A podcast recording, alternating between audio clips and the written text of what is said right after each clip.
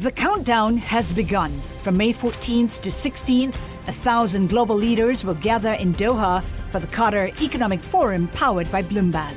Join heads of state, influential ministers, and leading CEOs to make new connections, gain unique insights, and uncover valuable opportunities in one of the world's most rapidly rising regions. Request your invite for this exclusive event at QatarEconomicForum.com. Welcome to the Bloomberg P&L podcast. I'm Paul Sweeney along with my co-host Lisa Abramowicz. Each day we bring you the most noteworthy and useful interviews for you and your money, whether you're at the grocery store or the trading floor. Find a Bloomberg P&L podcast on Apple Podcasts or wherever you listen to podcasts, as well as at bloomberg.com.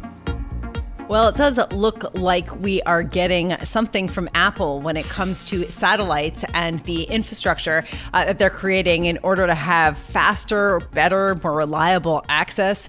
Uh, Shira Ovide here shrugging her shoulders making some interesting faces. she's a she's a columnist covering tech. What thank goodness this is radio. Nobody yeah. can see me Actually, not faces. thank goodness. I, honestly, like these these are these are fantastic expressions and sort of say everything that you need to say. You're dubious. Okay, just, just hold on a second. Just just by your shrug and the face that you just made, Bloomberg opinion columnist Shira Ovide. My guess is that your take on this is that it's a pie in the sky kind of investment that is something that they can do with their oodles of cash and that seems feasible.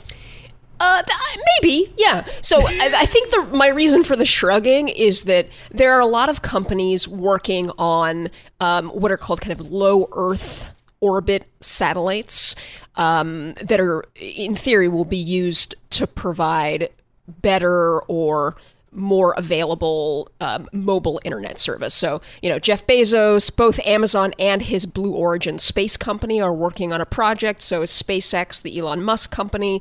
There's a number of um, smaller startups like OneWeb that are also working on these projects. And the idea seems cool, right? It's that uh, right now providing mobile internet, it requires a lot of physical infrastructure on the ground, right? You have cell phone towers and all these base stations. And as we move into a 5G world, there's going to be um, even more of these necessary um, to kind of provide uh, efficient and reliable mobile internet. And so the idea is if we can fire a whole bunch of satellites into space, that may be a more effective solution to provide mobile internet, particularly in places that are rural or remote, either in the developing world or in places like the Arctic or Alaska or rural Iowa or whatever. But so it's going to be it's going to be very expensive, yes. and it's going to take a very long time. And there's legitimate questions about whether any of this stuff is technologically feasible. It's interesting. And we also saw today with the Boeing launch and then the failure to reach the space station. The satellite business is a tough business. Uh, there's a lot of failed satellite companies out there, and there's a lot of bondholders that are holding on the paper, and they're really in, in concerned. There's spaces literally littered with uh, failed satellites up there if you're at Apple, is I guess the question a lot of investors have is because I think the surprise a lot of investors is is it better to kind of do it yourself or just kind of outsource it i guess? Yeah it's a very good point and, and you're right. There there are a lot of failed uh, satellite companies out there including satellite broadband companies. So we'll see how this progresses. On the other hand look we do want companies particularly companies like apple that throw off lots of cash to invest in in promising future projects. And we talked about earlier with Amazon, right? We've seen the investments they've made in their infrastructure with things like warehouses and their delivery operation that that has really paid dividends in transforming the company and getting packages to people's homes faster. I have a crazy idea, and we were talking about this with John Butler of, of Bloomberg Intelligence earlier.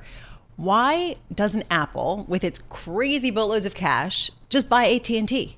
Or buy Verizon. Uh, okay. I mean, it, it's a look. No, it's a I, it's I'm a totally serious. it's a totally fair question. Thank you. And look, we did see we have seen circumstances in the past where Google they did not buy one of the telecom companies, but they did have their own um, uh, internet and cable television company which they have significantly scaled back because they felt that they couldn't really make it work uh, on a large scale the way that you know the sort of Comcasts and and AT and T's of the world make it work. It's interesting. I'm looking at the AT&T. I'm sorry, the Apple shares 52 week high today. Uh, stocks up 78 percent year to date. Market cap of one and a quarter trillion dollars. Sure, it just seems like you know whatever they're doing, shareholders just love it. So I guess the big issue for this company has been can it pivot from a phone only company, handset only company, to a more of a diversified services company? Looks like the market's saying yes. I think that's right. The market is saying yes. I certainly have doubts about whether that transformation is real.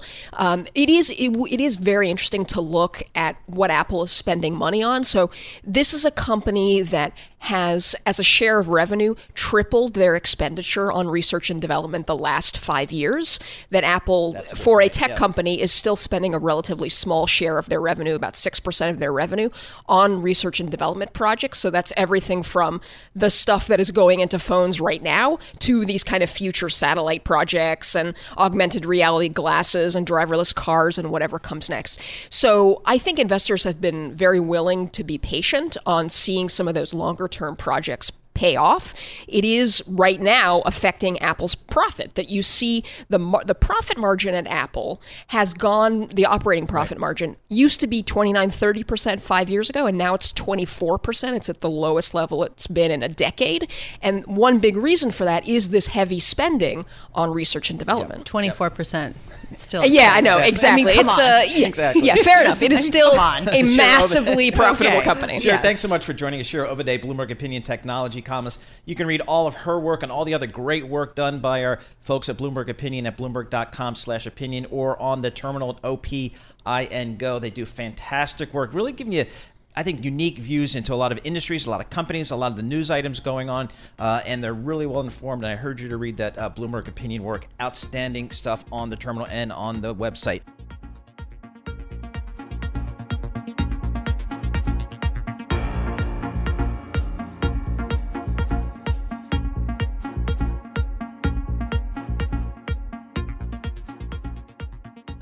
Wow, a year ago today, where were we a year ago today? We were down, you know, close to 20%. The markets were you're falling doing this. apart. You're doing exactly what Tom Keene does exactly. every day because well, he's not here, so you're doing it. I know, so I am doing it. And okay. what a difference a year makes. A year ago, our next guest came in, Peter Kenny, founder of the Strategic Board Solutions uh, and Kenny and Company. He was in this studio a year ago saying, things aren't so bad.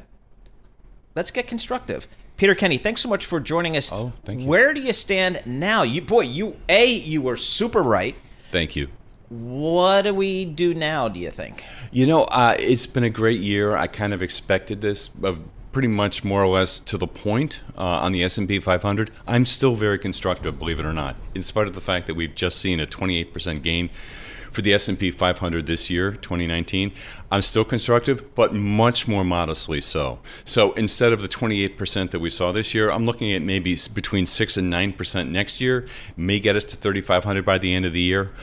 The reason why I'm still constructive, in spite of the fact that we've seen a 28% gain, is because we have very low interest rates, great economic data, clear signs of re engagement in terms of growth in the U.S. economy, great news in the trade front, and consumer sentiment, income, employment, this stuff is just super, super strong. And I think that we're going to continue to see that, the, you know, the tide lift. All right, Peter, there's a difference between 6 to 9% returns that steadily get uh, de- developed over the year. Mm that seems to be different than what people think is going to happen, mm-hmm. where it's going to be front loaded in the front half of the year, mm-hmm. and then the back half is going to be kind of rough mm-hmm. uh, based on political uncertainty. Yep. Would you agree with that assessment? Absolutely. Okay. Uh, yes. So, in the first half of the year, what kind of returns can people expect? I think but first, by the end of the second quarter, I think you can look at maybe 7 to 9%. But it is definitely going to be much more choppy than we saw this year. Even in the first half. Even in the first half. And I would suggest that the volatility that we see peak next year will be in the first half. Really? Why? Yeah.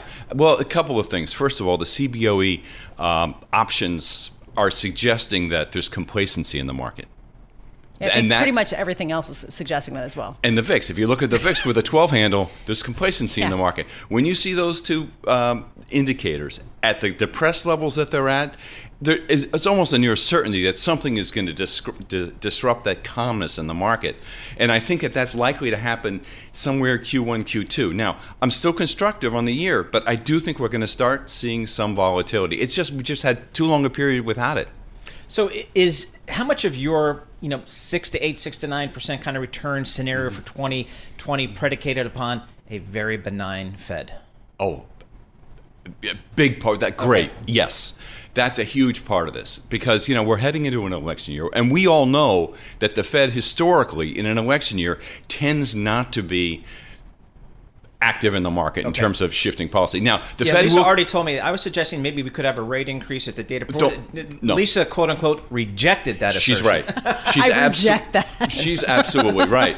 Now we're going to continue to see the Fed add liquidity because you know we have the repo conversation. Okay. But that said, I don't think we're going to see much in the way of rates. side. Yeah, you, you reject that as well. Yes. I mean, it just seems implausible to me. They are so Yeah. shell shocked by what happened last year in Yes. December that there's no way that they're going to do that, right? Absolutely. Okay, so the question is are we going to actually see inflation pick up? Uh, I think we may see a degree of inflation. And the reason why I say only a degree, in spite of what we saw today in the data, is because the global economy is not going to allow inflation to really rise above where we're seeing it right now. You Okay, know, but, two- but then how 2%. much inflation do we need to see Mm-hmm. before it disrupts the sort of complacency that we see around no inflation and that that's being priced into Mm-hmm. I don't think that inflation is going to be the driver of what upsets the complacency. Okay. I don't. I just don't see it.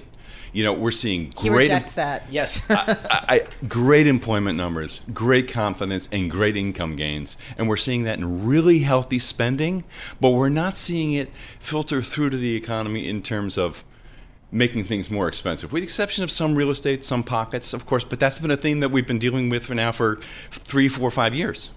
We've seen in 2019 and this grind up in the market. You know, periods during the year when be people were saying, "I got to go defensive," and then we'd see people going back into Mm-hmm. Right. more cyclicals or maybe even the growth stocks. Yeah. How do you how do you think the the 2020 will be in terms of do I take a little bit more Mm-hmm. risk with my portfolio or do I get a little bit more defensive? Well, I think that people who've been around for any period of time at all are, di- and I was with a couple of pretty significant individuals last night uh, in terms of the markets. The sense is that, listen, if I'm putting to money uh, money to uh, work in the market right now, I'm nervous. I'm nervous. Why? Because of the run up we've seen. Yeah.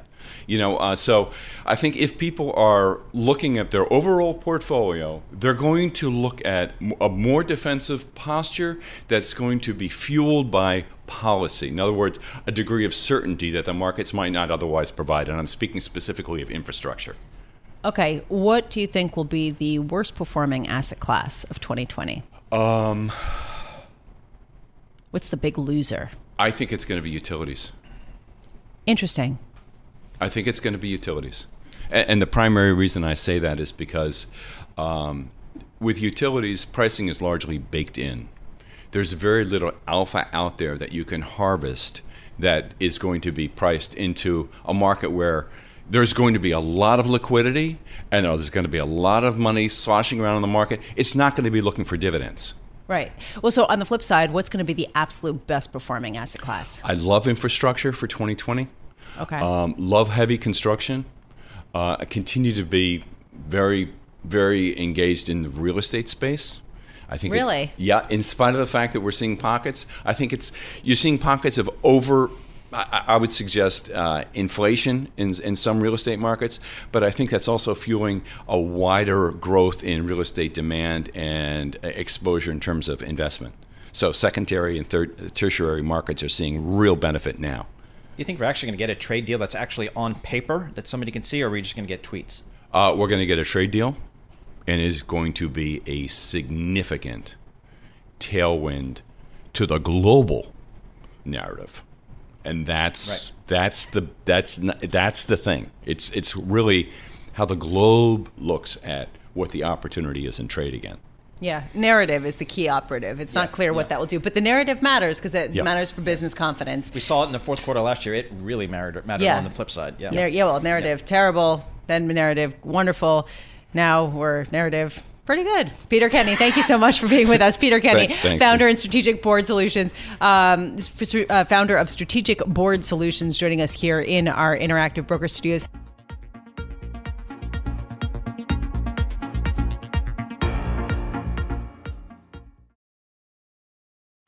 Collaborate for a greener future at the Bloomberg Green Festival, a groundbreaking celebration of the thinkers, doers, and innovators leading the way. From design and culture to technology, science, and entertainment. Hear from inspirational speakers and immerse yourself in climate solutions. July 10th through 13th in Seattle. Title sponsor Amazon. Official airline Alaska Airlines. Get 20% off using promo code radio20 at bloomberglive.com slash green festival.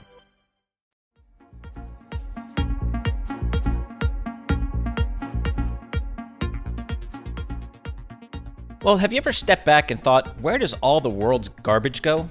A lot. A lot. I never did until I saw a recent Wall Street Journal article talking about it, and they said most of it has been going to China historically, but now China's saying, gee, maybe not anymore. Julia Attwood, head of advanced materials for Bloomberg NEF, joins us to chat about this. She's in our Paris office today, lucky for Julia.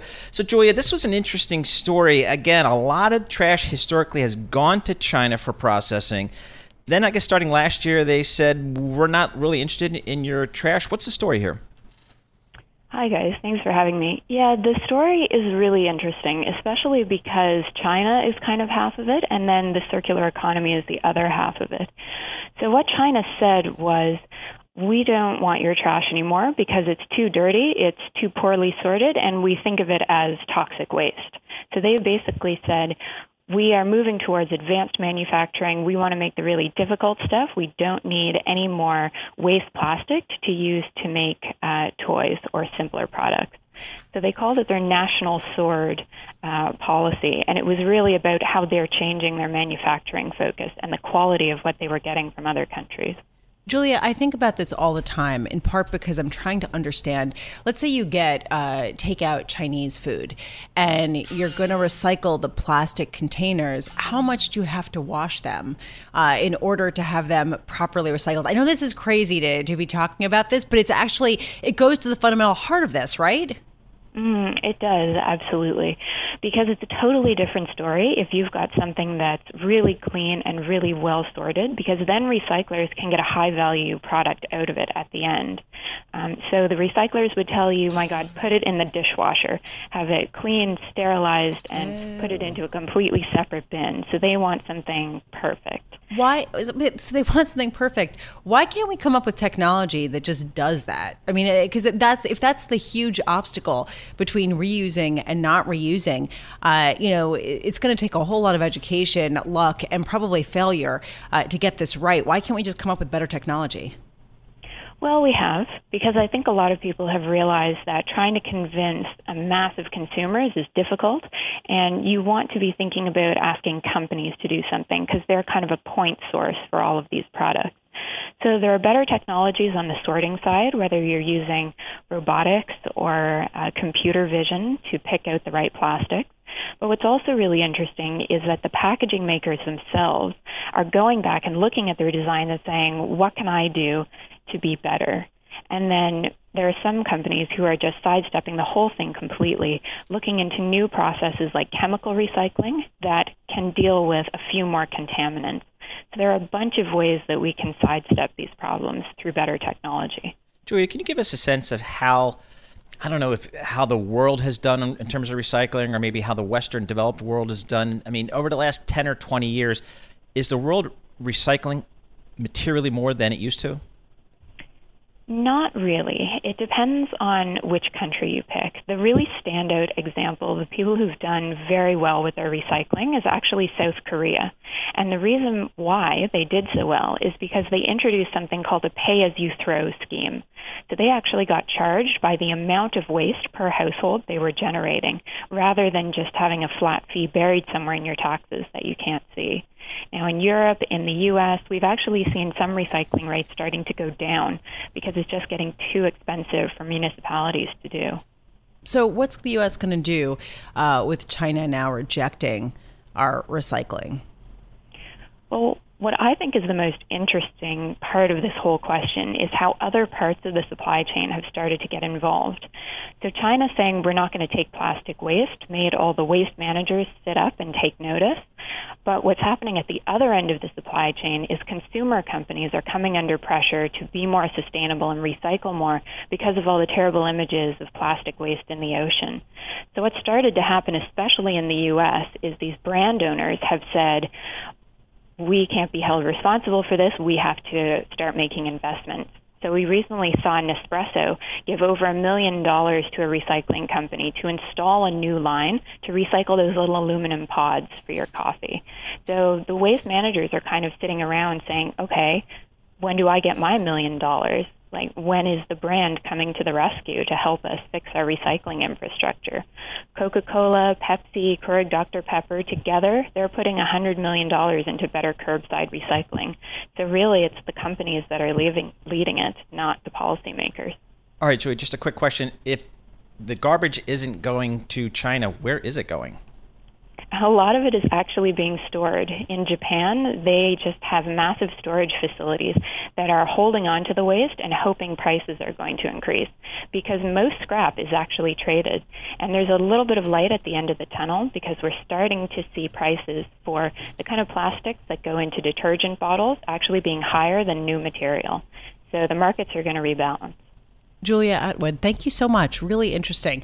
Uh, Julia Attwood, head of advanced materials for Bloomberg, uh, the BNEF, Bloomberg New Energy Finance. She is normally based in New York, but in Paris today. And I got to say, I think about it all the time. You started by asking, how yep. often do you think about it? And I think about it all the time because I think about how much to clean right. each item. And then if you end up washing it with a lot of water is that ineffective or effective? I mean i know i sound really tortured when i when i go into this but i think about it every time there's some plastic container. It's like, well, how much effort should you put into making it spotless? It's interesting, you know, here at Bloomberg and all the Bloomberg offices around the world really, really focused on recycling and, and really take the time to, to have all the separate bins and, and separated, and we have all the compostable uh, things. I just wonder what other companies and what other households to what degree are they taking it? I, I, just don't know. Well, and at what point do you just bring your own dish? I mean, I'm serious. Yeah, yeah. Like, at what point do we just stop with the disposable stuff? I, I don't know. Interesting questions.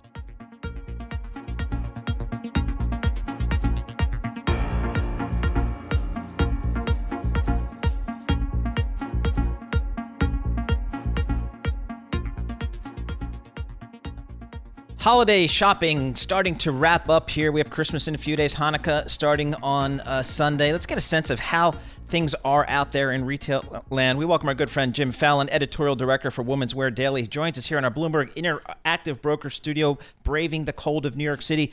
So, Jim, give us a sense here. Where you know we kind of came into the holiday shopping season cautiously optimistic. I heard numbers of you know kind of four-ish percent growth in terms of retail sales around the holidays. What are you finding? Basically, those those forecasts ended up being accurate. It looks like it's going to be about 4% growth, maybe even a little higher. We were cautiously optimistic. I think the jobs picture, the overall strength of the economy, fed into a consumer optimism that really hasn't waned. But I think what's happened is that the shopping happened early, then there was a lull, and now you'll see this weekend the stores busy on this Super Saturday, last Saturday before Christmas when we came into this uh, holiday shopping season, one of the things I heard was, oh, it's going to be a short, compressed holiday shopping season. Thanksgiving came late and so on and so forth. Is that going to be a big issue, do you think, when the total dollars are counted? I think the dollars will be the amount that was going to be spent. Okay. So I think it, it is, I mean, for the retailers, it's an issue for the retailers, less the consumer. The consumer is going to shop how much they have six days less, but they're not really conscious of it it's a tighter pipeline for the for the retailers to get their markdowns in and so forth. But the overall dollar number won't be reduced because there's six shop fewer shopping days. Yeah, that's one of the things that I've learned as I spent more and more time looking at retail. It's not just getting people in the door to buy stuff or getting them to click to buy stuff. It's what kind of promotions you had to offer to get that traffic, whether it's foot traffic or, or e traffic. Any sense that promotions, which are negative for retailers' margins, running any higher than lower than normal? Margin uh, promotions are a little higher this year. They were earlier again, retailers started promoting even before Thanksgiving and Black Friday. So what's happening is that the Christmas shopping period is getting extended into early November, even for some retailers, and mar- promotions are a little higher this year. So margins will probably be impacted. Plus, you have things like free shipping that have to go into the cost of it, and so forth. So what are people buying this year? Is it usually is it just kind of the electronic gadgets, or is it fashion? What are people buying? Uh, it's the normal. It's electronic gadgets it's it's you know it's the AirPod, it's that kind of thing. Fashion is the normal sweaters, cold weather gear, etc. There isn't there hasn't really been a breakout fashion item that drives consumers to the store in quite a few seasons, and that again has been an issue for retailers. So it's interesting. I'm not sure if this is quite your bailiwick, but toys. Um, Toys R Us no longer in business. Where do moms and dads get their toys? Walmart days? picked up a lot of that business. Okay. Target has has picked up some of it.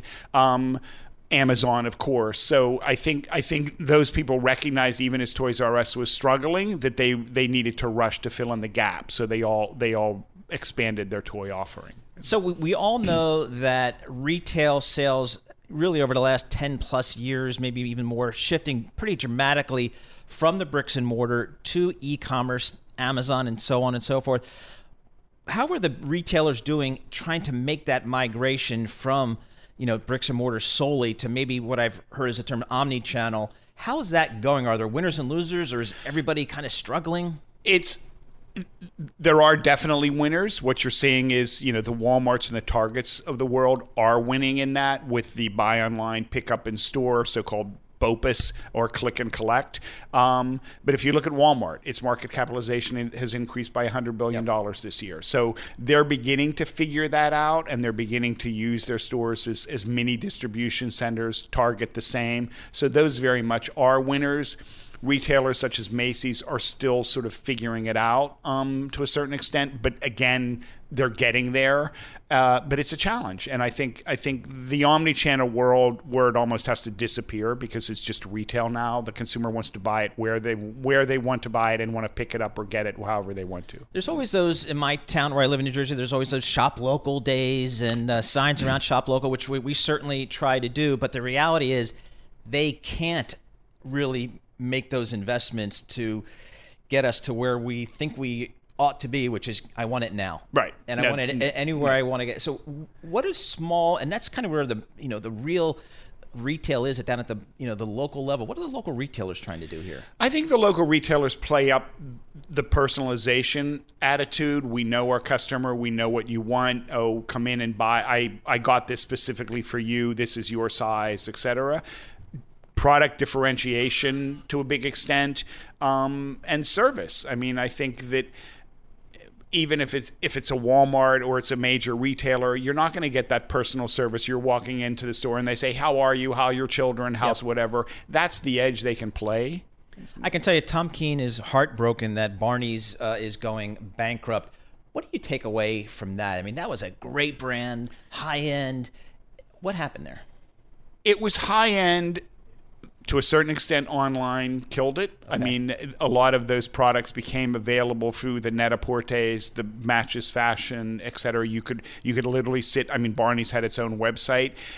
The move uptown to Madison Avenue even in the 90s was probably a misjudgment of the business uh, given the rents that they had to pay and so forth. The rent issue killed it. And it was just keeping up with your customer. I think that the product became widely available and they also became so high end that they didn't have a sort of lower tier that would drive a lot of foot traffic through the store. What is your sense of just the department store concept? Is that completely dying, or is there a place for? I'm looking across the street, Bloomingdale's, right. Macy's. What's the future? I mean, they've been predicting the death of the department store since the 70s, so okay. you know clearly okay. uh, it depends on the department store. I think there's still a place for them. It, American department stores are in the middle of reinventing themselves, but if you go to a lot of the European department stores or even Asian department stores, they're packed. If you go to a Selfridges in London, that store is packed. Yep. It's offering very exclusive product. It's offering, you know, everything from a bakery to a tea store to a flower shop, etc. The more those stores expand into those kinds of things, and again, horrible word, but the experiential type Yep. retail, there is very much still a place for them. Still over, we still are overstored in this country, though, right? Oh, 100%. Okay. Yes, we All have. right. I mean, I've heard by as much as like 50%. Oh yes, I mean, I mean, again, Crazy. back into the '80s, Yep. we've been overstored compared to other places. All right, Jim Fallon, thanks so much for joining us. Jim Fallon's editorial director for Women's Wear Daily, joining us here in our Bloomberg Interactive Broker Studio. Thanks for listening to the Bloomberg P&L podcast. You can subscribe and listen to interviews at Apple Podcasts or whatever podcast platform you prefer. I'm Paul Sweeney. I'm on Twitter at PT Sweeney. I'm Lisa Abramowicz. I'm on Twitter at Lisa Abramowicz1. Before the podcast, you can always catch us worldwide on Bloomberg Radio. Collaborate for a greener future at the Bloomberg Green Festival, a groundbreaking celebration of the thinkers, doers, and innovators leading the way. From design and culture to technology, science, and entertainment. Hear from inspirational speakers and immerse yourself in climate solutions. July 10th through 13th in Seattle. Title sponsor Amazon. Official airline Alaska Airlines. Get 20% off using promo code Radio20 at BloombergLive.com slash Green Festival.